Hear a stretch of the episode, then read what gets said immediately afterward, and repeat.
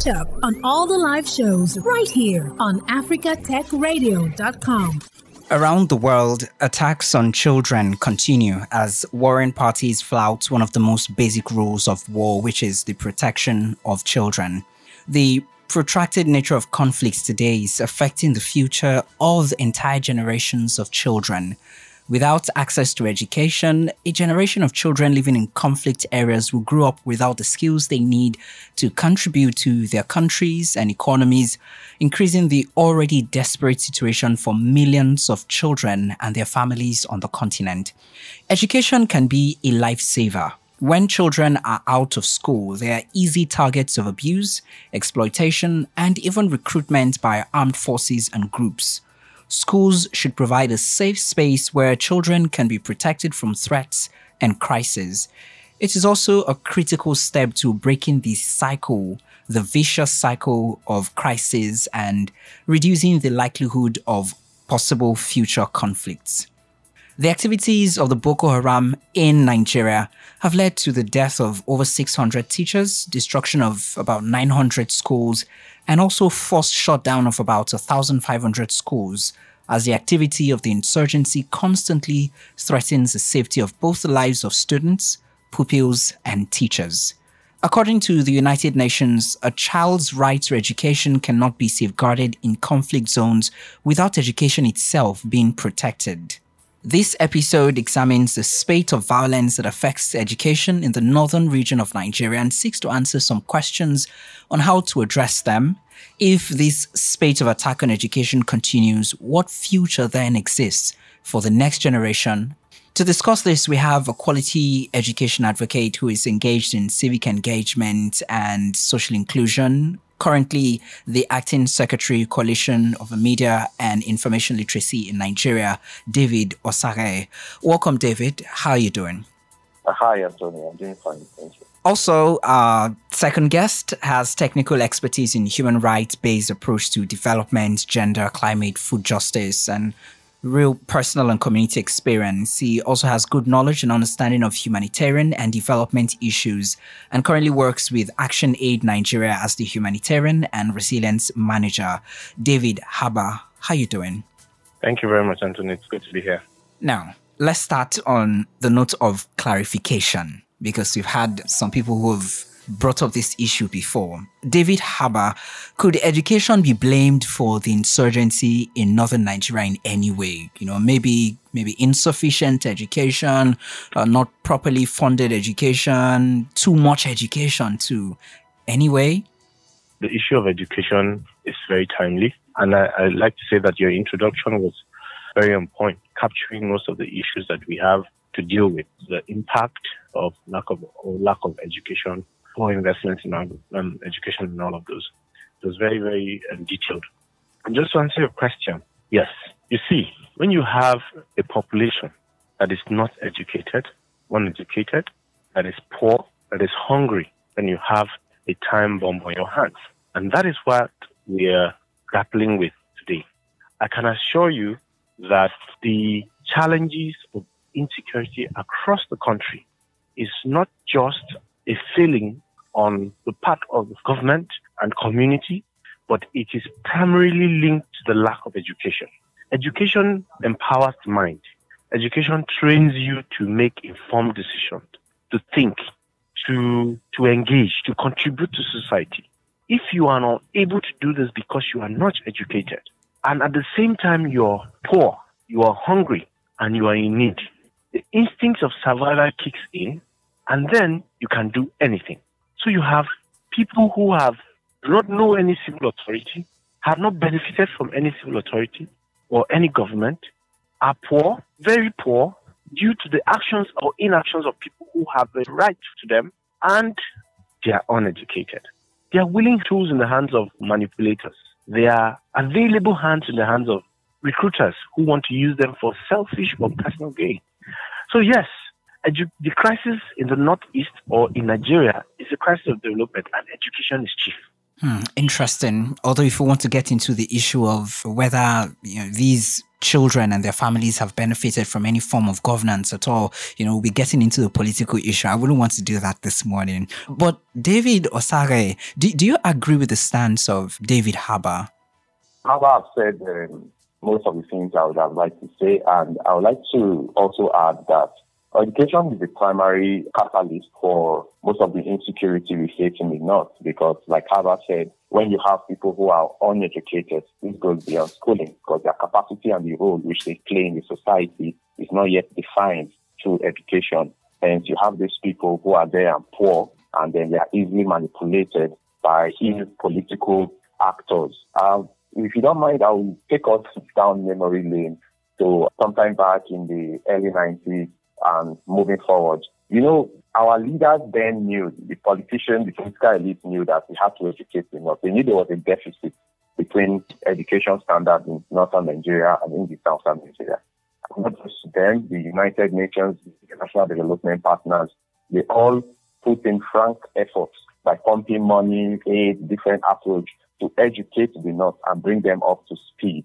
However, it is hard to say that lots of um, polit- some political actors with, who wish to always utilize this population, this set of uneducated people in exerting political influence have ensured that most of these projects, e.g., we can also quote the Almajiri program, the Universal Basic Education program, and many other projects by UNICEF, UNESCO, and many who have always tried to avoid what we are facing today or advance what we are facing today by educating the North but um, so many actors have somehow, also with corruption, have somehow influenced it and given room for this catalyst to be in place and, in fact, to be stronger in what we face today in as insecurity in the north. Wow. Now, thank you very much. If this has always been the case for you know about two decades now, why is the blame put on Boko Haram, and what is the impact of the Boko Haram insurgency on the educational development of the northern Nigeria? Okay, what I think is this. Boko Haram came and wrote on already the deficiencies that already existed, which was this gap in education. And in the during the Jonathan time, about 15 billion naira was spent on the Almajiri program, which is now known as the Tsangaya program, whereby they were to mop out these children that were on the streets begging and relying on informal Islamic education, where but usually they are forced to go beg and come back and then sooner or later they were being indoctrinated by some clerics. So the project was started then to harness these people. But unfortunately, Boko Haram also came at a fast moving pace at the same time. And that locked on the rate of insurgency we are seeing today in the country. Hmm. David Habba, how badly has the Boko Haram insurgency in the northern part of Nigeria affected or impacted the educational development? Because you, you have some on ground experience. Before I talk about the violent extremism, extremist activities in the Northeast and how it has impacted education, I'd just like to say that the issues of education, lack of it, poor quality of it, is not only a northern issue. Of course, you have bulk of the numbers in the north, you have um, bulk of the numbers of out of school children in the north, but it is a Nigerian problem. So today you have issues of bandits in Kwara, in Edo, and all parts of the country. It's not a northern problem. It is a Nigerian problem. And we need to look at it as such. Because if you go to the park in Maiduguri today, I can assure you that there are vehicles that are leaving Maiduguri to Lagos. So we are very move, a fast moving population and we cannot uh, uh, uh, keep the narrative of the education problem of the North. It is a Nigerian problem. But back to your question. Um, yes, there has been a lot of drawback okay because you know a lot of investments were made by previous um, uh, international organizations government uh, as an example of the investment that were made by the goodluck administration in catering for the children who are Almajiri children in using the Tsangaya model but there has been a huge drawback because as I speak to you, many areas are inaccessible. There are children who, at the time that the insurgency started, they were in primary school, for instance. Some of them have not had the opportunity to go back to school. So they have lost out. That is almost like losing an entire generation of people. Now, there are people who were born during the time of the crisis where classes, their classrooms that in their communities were destroyed. They had to move and live in IDP camps. Some of them have never seen the four wall of a classroom. So that is a huge drawback on the gains that have been made for previous years because pre the insurgency, there were lots of advocacies for the girl child. And I can dare say that the, the North was picking up. We were seeing increased numbers. But all of that has now been eroded with the insurgency. So lots of schools have been destroyed. Teachers have been, been killed. Not many teachers want to go back and risk their lives in unsafe terrains. So even when you have a population in, say, garrison towns like Dikwa and Monguno, it is unlikely for you to have qualified teachers. So teachers were scared. They would not put their life on the line to provide education. Even when you want to pay them, they were unwilling to go to those locations. So you have, for instance, in Monguno, where you have about over 190,000 IDPs, people who have been displaced from neighboring communities of Bama, Crosskawa, um, Marte, and are now in the garrison town of Monguno, for instance. Many of them are, cannot go to school. They don't have access to education. So the gains that were made in investment in building classrooms and training teachers and providing educational materials, and also trying to provide the linkage for them to go up to higher education, all of that has been eroded with the, with the crisis. These are the challenges that we're facing. Thank you. Okay, just like you said, it's a, a Nigerian problem, and not just a Nigerian problem, because this is also happening across Western Central Africa, and in fact, across the continent. You know, insecurities on the continent have made a lot of children for the past one, two years. That's just the most recent ones.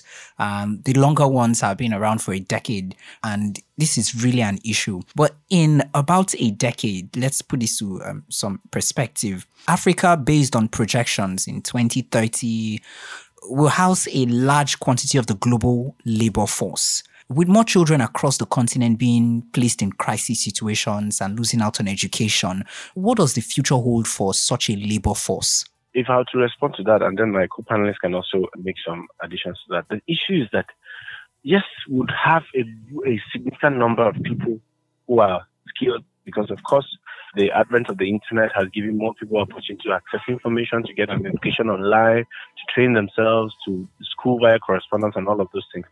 And people are now picking up skills. But on the flip side is the fact that the number of children or young persons who are going uneducated will dwarf the number of those young people who have skill.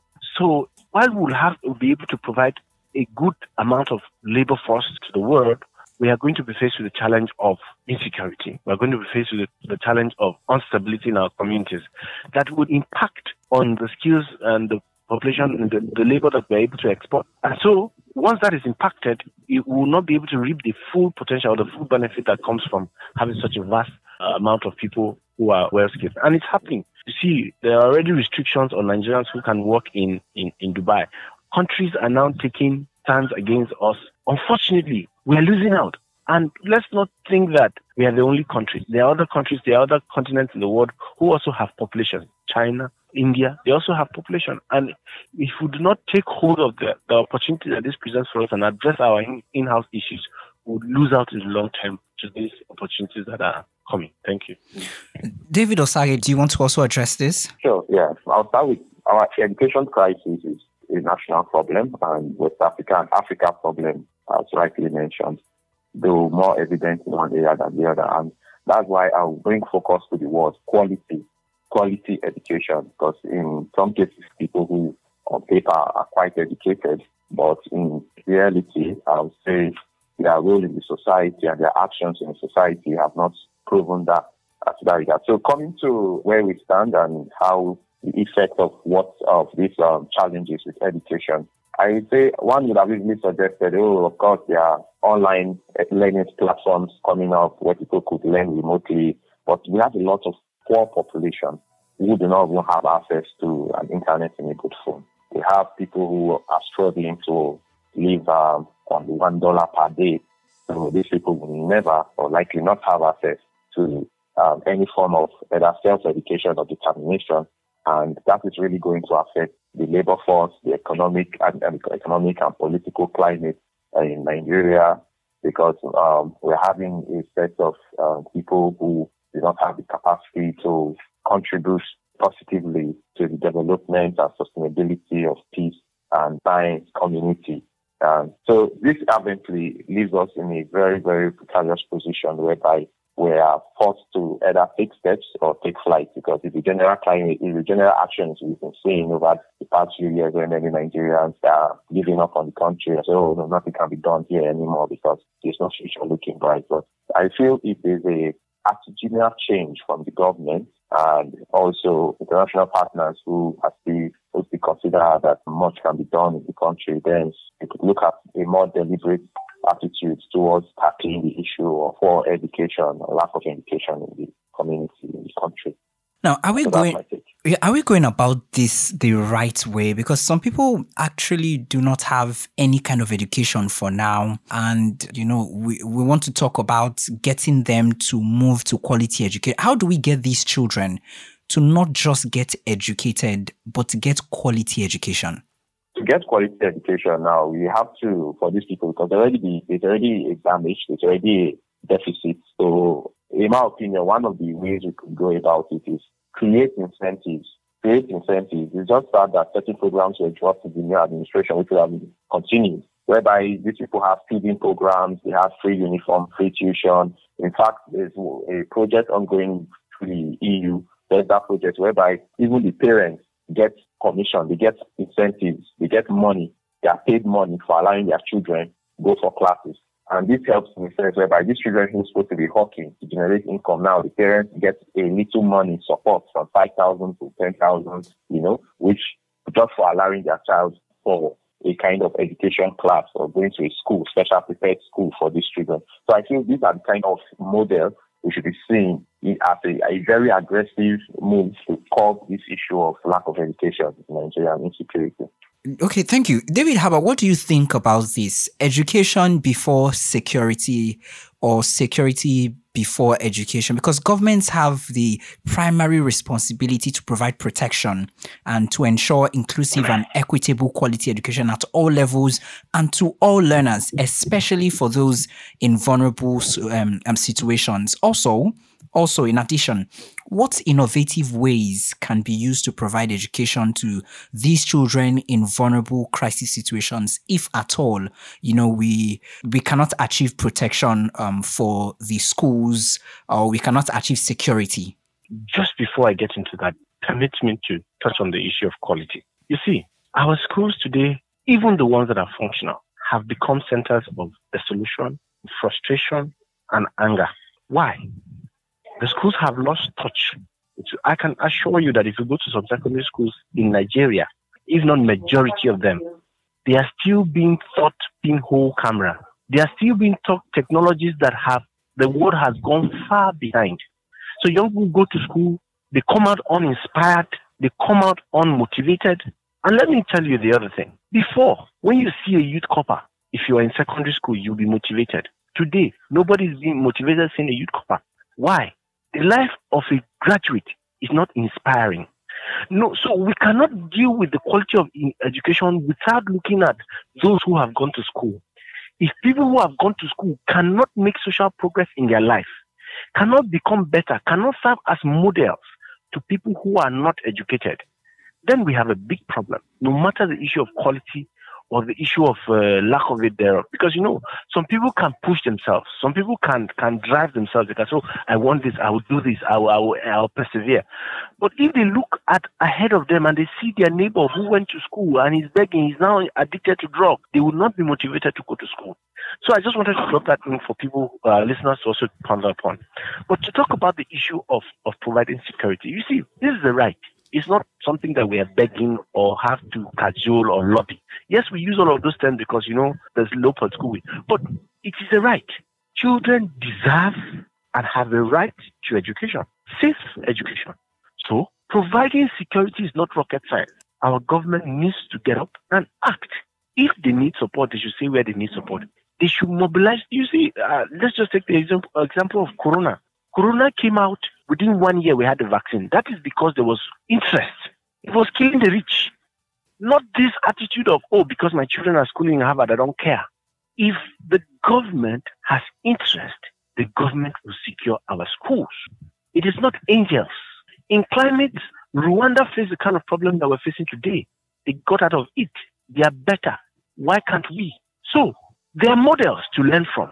We need the government, and all stakeholders really ensure that they have adequate political will, proper investment in the right channels and in the right places to ensure that one, schools are protected, and two, that when people go to those schools, they have quality. The excuse of not having protection for schools is not is not an excuse that we should we should we should we should allow in the 21st century. It's not an excuse that I am willing to take, and it's an excuse that Nigerians should not be willing to take. The truth remains that government can protect our schools. They have the capacity. If they lack it, they should build it. They own our common resource, so they should do it. Thank you. Wow, beautiful. Yeah. Uh, so this let's let, let, this act as uh, a closing uh, statement. Uh, David Osaghae, what's your yeah. closing statement, like the way forward? Thank you very much, Anthony. Thank you very much, Habba. I like how you point out a lot about what needs to be done. Well, with the issue of insecurity, I feel like we've agreed on the conversation so far that education happens to be one of the fundamental um, source of the problem, cause of the problem. And to tackle that, they have to, first of all, they tack, they're quite tackling the pending issues which have been created from that problem, which is insecurity. They have to have a two-pronged approach whereby they are working on insecurity and at the same time working on education because the impact from education most times is seen over the years. Um, in fact, the impact of insecurity on education at the moment, we'll be seeing this even as at 2030. We'll still be having more, worse effects than what we are seeing now uh, by that time if it's not properly handled. And also, I feel the government needs to be more deliberate and they have to actually be sincere in the issue of education, not hoping that they are going to utilize um, the current issues of in, in, of, of lack of education and breeding um, illiterates and people who do not have the who do not contribute positively to the society and keeping them for uh, election time where they are used based on the uh, gullible understandings of things. You see, um, also, I feel the government also has to take a look at the interventions that are coming. Um, earlier, I made mention of BESDA. Sorry, I said EU. It's actually a World Bank project. And $951 million was appropriated for this project in the country, which is also, which one of, of which one of the goals is to see that the private sector is being bolstered by effective engagement, which has been developed through capacity building by education. So um, in my closing remarks, I feel the need to the government needs to be serious about it and honest because that is very much lacking in this present administration as far as education and security. So thank you. Thanks a whole lot for the time for the insight shared today. We've been speaking to quality education advocate who is engaged in civic and social inclusion and currently is acting secretary coalition of the media and information literacy in Nigeria, David Osaghae. Thank you very much, David Osaghae, for the time and for the insight. Thank you, Anthony. Thank you. Also, uh, the second guest uh, has technical expertise in human rights based approach to development and currently works with Action Aid Nigeria as the humanitarian and resilience manager. David Habba, thank you for the time and for the insight today. Thank you. It's been a pleasure. Yeah. Thanks for listening, and don't forget to catch up on all the live shows right here on africatechradio.com.